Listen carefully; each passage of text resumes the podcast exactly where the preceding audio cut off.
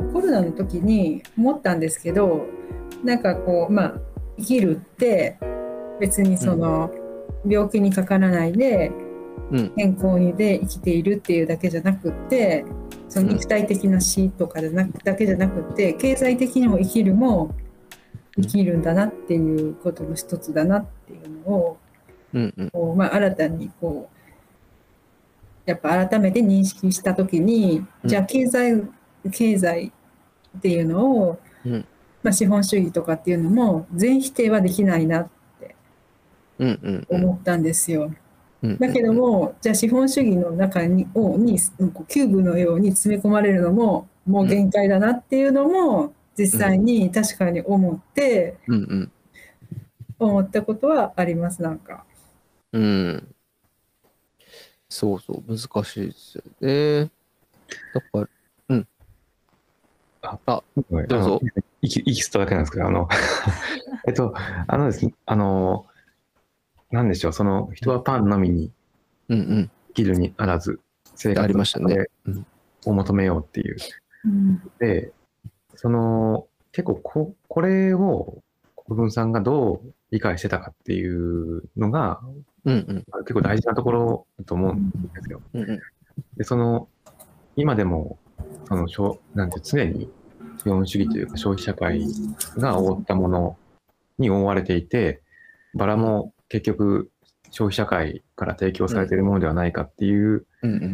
ふうなことは多分考えられることだから、その上で国分さんがどういう意味でこの場で飾らなければならないって言ってるのか。モリス自身も消費社会が提供するような贅沢とは別の贅沢を、考えていたって言われているから、それは多分必ず何かあるんですよ。消費社会が提供するバラじゃないバラっていうのを多分考えてると思うんですよね。それが多分あるって国分さん思ってるから、そ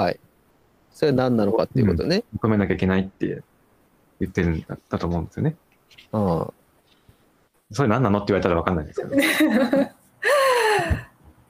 小林先生はそれこそなんかあれでしょ、なんか前なんか村井さんも話してましたけど、だからなんかそれこそベンヤミン的なこの複製社会におけるアウラのないシミラクルのものばっかりの世界において、果たして何をこうそこからこう逃れるようなもの何があるかっていう、何なんでしょうね。生活を飾るっていう話だったら、その企業が提供したカーテンだとかっていうのを、今これがおしゃれですみたいな、スマートでこう現代的なインテリアにぴったりです、っていうイメージを買うのか、そのもの自体、このカーテンがすごく好きだっていうのの違いを言いたいのかなと。ただモリスはそこに、そこに芸術性っていうものを市民社会の中に持ち込めば、もっと豊かになるんじゃないかと、言っているんじゃないかなっていうふうに、まあ成功しなかったって書いてましたけど、の時代やったとウィーン工房とかもね、なんか手仕事のやつを、いいものを、いい工芸品を出そうみたいな、そういう運動がありましたけども。なんかむちゃむちゃ高い椅子みたいなやつですよね。そうとかありますよね。だから、同じその、カーテンをニトリで買うとしても、ニトリのカーテンってすごく安いけど、まさにそれこそこの工業製品なんて言うんでしょうね、大量生産の工業製品ですけど、だけど、ある人がもうニトリのカーテンの柄がもう好きでたまらないと、なんとかしてそれを欲しい、もうこれじゃないとダメなんだって思って買ったとして、それはその人にとっては、なんでしょうね、既製品をただ買いましたっていうだけじゃなくて、うん、その人の思いがこもってるわけじゃないですか。はい。となると、物がどうかっていうことよりも、その物を買う側の構えの問題というか、はい、もちろんね、そういうことなんかなとも思いますけどね。だからバラを買うのでも、うん、まあなんかこの本が言ってることの一つに、うん、まあ最初に出てきたみたいな、そのちょっと考えろよと、うん、もう少し物事を考えて行動した方がいいんじゃないかなっていうのがあったんですけど、うんうん、まあ、なんかその物を買うときに、うんうん、なんでしょうね、まあ、本当にそれ欲しいのかとか、はい、好きなのかなとか、そういうのを考えて、うん、はい、うん、まあ、深刻に悩まなくてもいいと思うんですけど、うんうんうん、こうふっと立ち止まって考えてみる、うん、で買うっていう、なるほど、そういうことなんかなと思いました、うん、そう、なんか今話聞いてちょっとふと思い出したんですけど、アメリカの、ね、哲学者の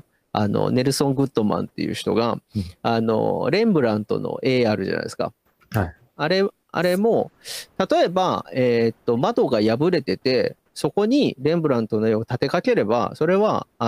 レンブラントの絵じゃなくって単なるこの風塞ぎの、布に過ぎないと、要するに芸術作品であっても、要するに、その美術館がありで、どういう経路でそれを飾り、どういう照明でそれを当てるかっていう文脈があって初めて芸術的な価値っていうのは出るんだっていう話をするんですよ。でそれを考えると、だから今美坂氏が言ったことと多分同じようなことなんだけど、そのニトリで提供されるそのなんか大量生産社会みたいな文脈とは別の文脈で、ある商品を、選んだり選択したり、それこそ自分で作ったりとかね、うん、っていうとこを、まあ、目指しなさいっていうことなのかなっていうような気もしますよね。だから、うん、まあだからニトリのね、既製品であっても、まあ、そういう文脈を自分で作れっていうことなのかなっていうような気はしましたね、今の話聞いててね。そう、まだ、うん、でも具体的にね、どうするかっていうのは難しいですよね。個人個人なのかな。そう、でも、なんか社会変革を目指すとか書いてなかったでしたっけ？あ、本当に？あ、そうか。そんな結構でかい話も。革命じゃなくて。書いてますね。書いてました。あれ、いまいちでした、私は。それ、どの冒頭あたりに書いてました？402ページ。すごいな、この本402ページも、あるわ、はい。社会変革を目指す。うん、つながるとか。なんか一人一人がそういうことをすることによって、社会全体の仕組みが変わって、そうなるかってちょっと思わなかった。わかりますよ。うん、本当かよって思わなくはないけど、まあでも、なんかそういう、うん、期待というか希望というかを思ってるっていうのが割と好感が持てますけどね。うん、好感が持てます。そうそうそうそう。なんかね、そう、うん、いいじゃないですか、こう社会変革。本当ですね。ね、もちろんね。うん、楽しいですね。これで村井さん的にはちょっと微妙な感じ。そうですね。なんかこうせっかくこう、うん、個人に落とし込んでずっと話をしてきたのに、あー、なるほど、パッと社会なんていう言葉をね使ってしまうとなんていうかな、もう全部これまでのがもうみたいな感じ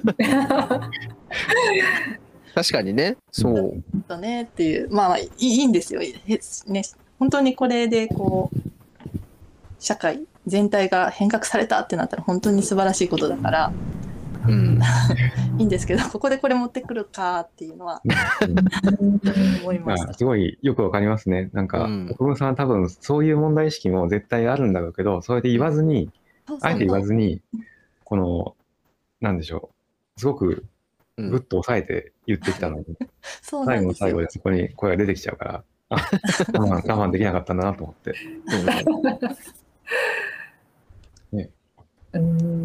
でだからなくていいですかね、この一文。別になくたって。なくてもこの本は十分成立するんだけど、うん、人形書いちゃった感じが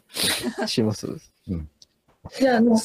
これ最後のところで暇の王国を作ることが、この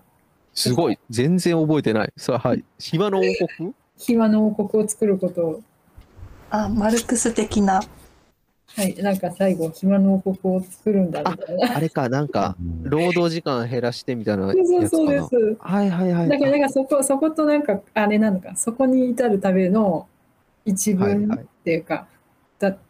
のためのあれかなって思ったんです。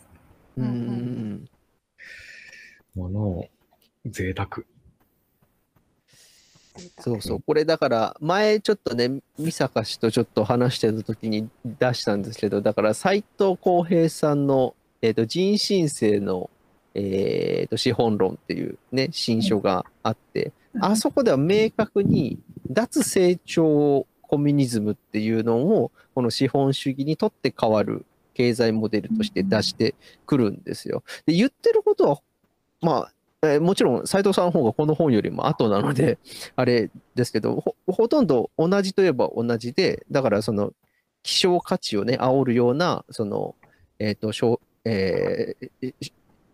うかな、資本主義モデル、要するにね、ただの水なのにそれをペットボトルに入れて、ラベルを貼ればそれで値段がついちゃうっていう社会じゃなくって、水とかそういった土地とかそういったものは、芳醇に、人々に、無償でこう与えられて、人々が管理すべき、その企業が管理するべきものじゃなくて、人々が管理すべきであると。そういうふうに、成長を目指すんじゃなくって、小さいコミュニティで、自主管理するような社会っていうものを目指しましょうみたいなことを、言われるわけですよ。で、おそらく国分さんもそれにね反対することはないと思うんだけど、要するに斎藤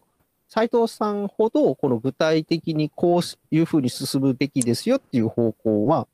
出さないわけですよね、国分さんの本では。っていうのはそのほのめかしはあるけど、そこがちょっとどうなのかなっていうのは。ありますよね。そうそう。だから本当にでもちょっと贅沢の話とかちょっと違うような気もするけどな。贅沢ってこれどういうことなんだろうっていうのもわからないところです。これちょっとその話する？贅沢と何でしたっけ？消費と？消費と贅沢を分ける。消費と浪費か。浪費は違うっていう話で、なんか量の違いだみたいな話してませんでした、どこかで。量、それはあれじゃないですか、放浪の話じゃないですか。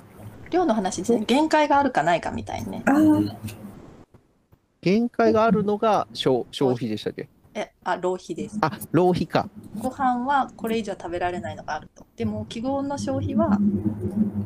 永遠に続きますよみたいな。だから浪費をしましょうっていう話でしたっけ？そうですね。浪費が贅沢であると。175ぐらいかな。ちょっと待ってね。100、はい。175、176。はいはいはい。174ぐらい、その前から。そうですね。なんかファイトクラブとか出てくるんですよね。そうそう、それで思い出したんですけど、はい、ファイトクラブ見たことありますか？なんか最初と最後だけ見たような気がします。なんだろう。オチだけ気になって多分見たんだと思う。そういう話かっていうのはなんか思った気がします。なんか夢結局なんか夢じゃないな、二重人格みたいなことでしたっけ？そうですね。ブラッド・ピットと、その主役の人が実は同一人物でみたいな話ですよね。はいはいはい。そうですそうです。はいはいはい。でそう国分さんがこの贅沢をしようっていうってるんですけど、うんこの、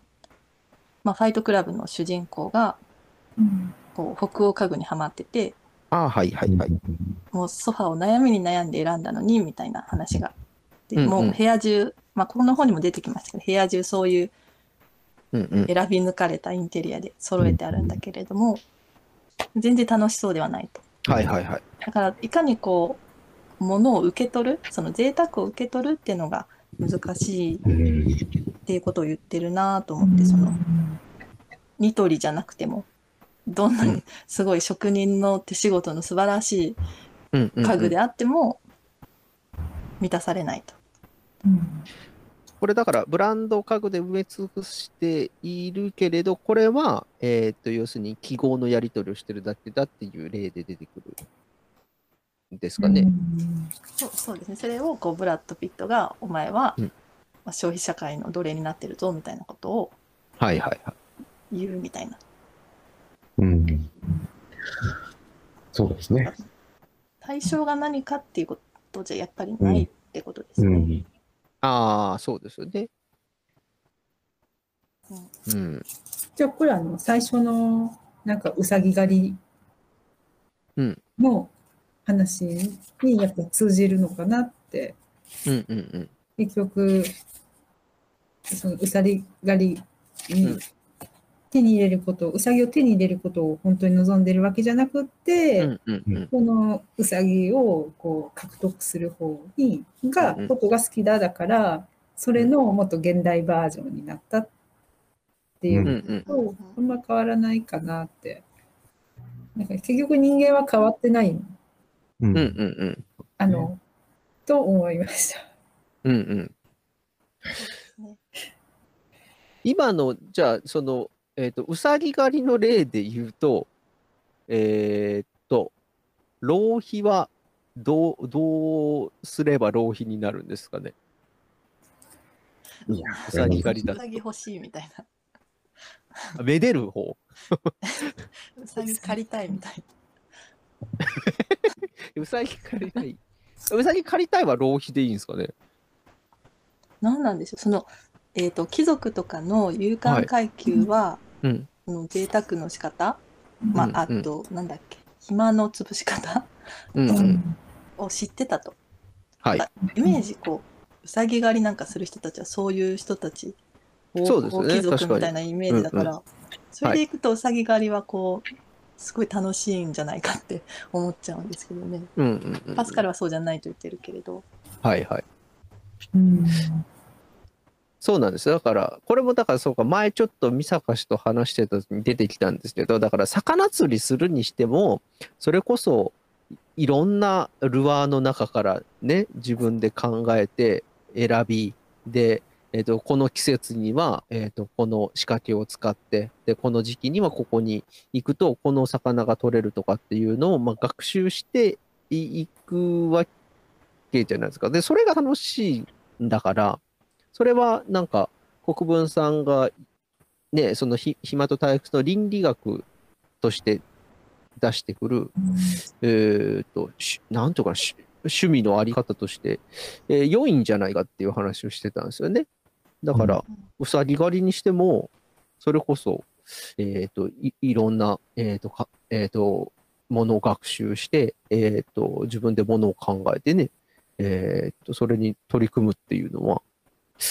いいんじゃないかっていうことを言ってたんですよね。うん、そう。それはだからそれは贅沢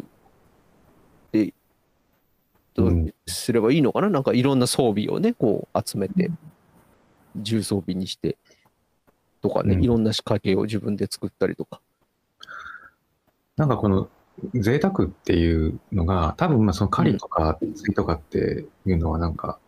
そんな感じするんですけど。はい。なんかこ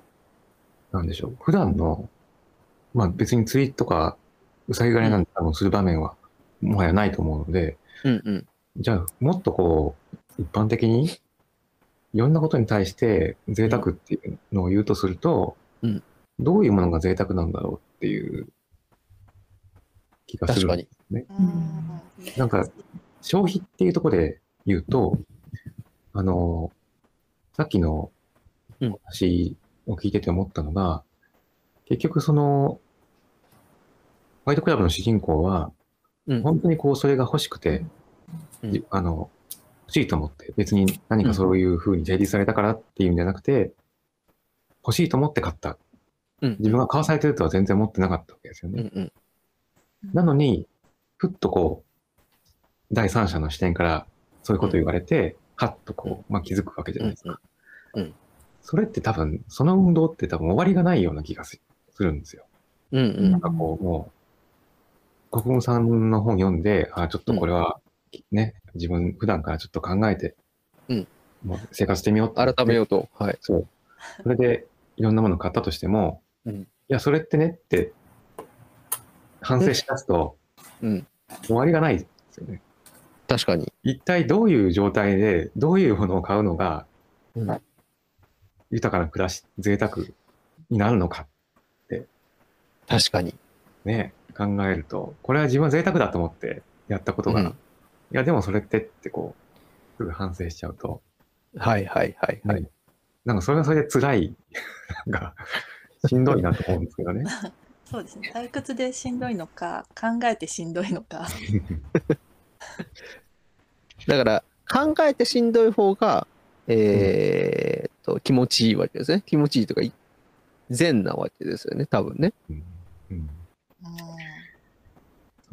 でもそれすら実は本当に自分の望んだものなのかっていうのがわからないっていう。というのはなんか資本主義ってこう要は勝手にこっち側をイメージして関わってきてるから、要はその相手側のね、提供側の意識の中で作られた自分っていうふうにやっぱ意識しないと、やっぱその提供側の世界に引き込まれて、没個性って言ってる、本当の意味での没個性、向こうは煽って個性化っていうけど没個性になっていくんじゃないのかなって思ったんです。そうですよね、でなんか結構資本主義ってインスタントに手軽にすぐにっていうのを求めるじゃないですか。そうですよね、だからそういうのもこうなりたい自分とかも、こう手軽に簡易的に手に入るっていうのが売りなのかなっていうのは思ったんですよ。そうですよね。でそれもなんかこう、自分が本当に求めてるわけでもなければインスタントに取り込んだものだから、すぐ飽きちゃうんですよね。そうですね。だからちょっと違うなってなってでそれをこうとっかい引っかいとっかい引っかいで回転が速くなる。っていうのが、資本主義のトリックなのかなとか思ったんですけど、そうだ、だからなんかなんかこれもパッとちょっと出てこないですけど、要するに食を楽しむみたいなとこあったじゃないですか、最後の方で。あれに関連して広瀬淳っていう日本のなんて言ったらいいんですかね、あれ思想家でいいの、哲学者では、映画、評論家、映画評論とかもやられてる広瀬淳っていう人が本当にタイトルも忘れたな、食の哲学みたいな本を、おいしい料理、そうそう、おいしい料理の哲学かな。でなんか菊池成吉と一緒になんかフランス料理のコースを食べに行ってこう対談するみたいなとかあるんですよ、広瀬淳が。でそんなんとかを読むともう我々凡人には理解できないようなこの食の楽しみ方をするわけですよね、なんかね。それこそ広瀬淳さんなんかはね、その串に刺さっていることがこの焼き鳥のうまみであって、それが串に刺さっていなければただ焼いただけで焼き鳥ではなくみたいな話をするんですよね。とかなんていうかな、それこそワイン一つにしてもね、それワインって結構あるけど、そのどこで取れてとか、で空気と混ざると、でどれぐらいの温度だとどういう味になってみたいなものをずっとこう語って考えてっていうのをやるんですよね。そうだから結構食べることってその感覚を、通常のね、我々が普通に生きていく、食べて、栄養として取るだけじゃなくて、いろんな、付加価値をつけたり、何かを味わうっていうことに対して、自分の今まで持ってた身体感覚みたいなものを、なんか変えたりとかって、なんかする過程が、含まれてるんですよね、その食べるっていうことに。でそういう話につながるような議論がなんか多分なされてたような気がします。うん、でそう味わうみたいなことで出てきたのかな。うん、そうでもあんま具体的にどうしろっていうことは書いてなかったですよねなんかね。うん。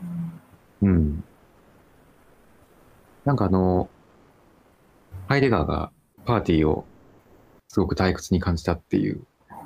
話の中で、そのハイデガーはパーティーの楽しみ方を知らなかったんだって釣りにしてもワインにしても、うん、料理にしてもそうなんですけど、あ、はいはいはい、贅沢として多分楽しもうと思ったら、はい、そう簡単ではないんですよ。そうね、そういうことですよね。それはなんか釣りをやってる人に言われたんですけど、うん、もう海に行って釣りをして、うん、なんかこう海が風が気持ちいいなとか、うんうん、空が広くていいなとかって思ってるような暇は1秒もないと。うん、なるほど、はいはいはい。もう世話しないんですよね。こう針を変えたり、はい、なんか糸を変えたり、波の調子を見たりとかっていうので、全力で取り組まないと楽しめないって。言ってたんですよ。うんうん、だから、Y も多分もう本気で勉強するつもりじゃないと、楽しめないのかもしれない。そう。だから、贅沢として、ね、楽しむっていうのは、結構大変というかね。そう、勉強も必要だし、ね、学習と時間もかかるしっていうことですよね。だからそうすることで、だから、要するに退屈な、性をやり過ごすというと変かな。ポジティブに生きましょうっていうことになるんでしょうかね、この本の主張としてはね。だからやっぱりバラを買うっていうのが、単に花屋さんでバラを買うっていうんじゃなくて、なんかいろいろやんなきゃいけないんでしょ、多分ね。多分ね。この部屋には、どういうバラが似合うか。で、そのバラにはそもそもどういう種類があるのか、バラという品種の歴史は何なのか、バラについて勉強しなきゃいけない。で、バラマスターになれって。そうですよね。で、それで一輪のバラをこう、いや、そもそも一輪でいいのかとかね、なんかそういう悩んで、バラで飾るっていう。これがなんか生活を豊かにするっていうようなことなのかな。そうか。で、そう考えるとなんか伝統的な日本文化っていうことを考えると、そういう文化であったような気もします、けれど、そんなコジェーブが出てくるとこってそんな話してたんですよね。一応なんか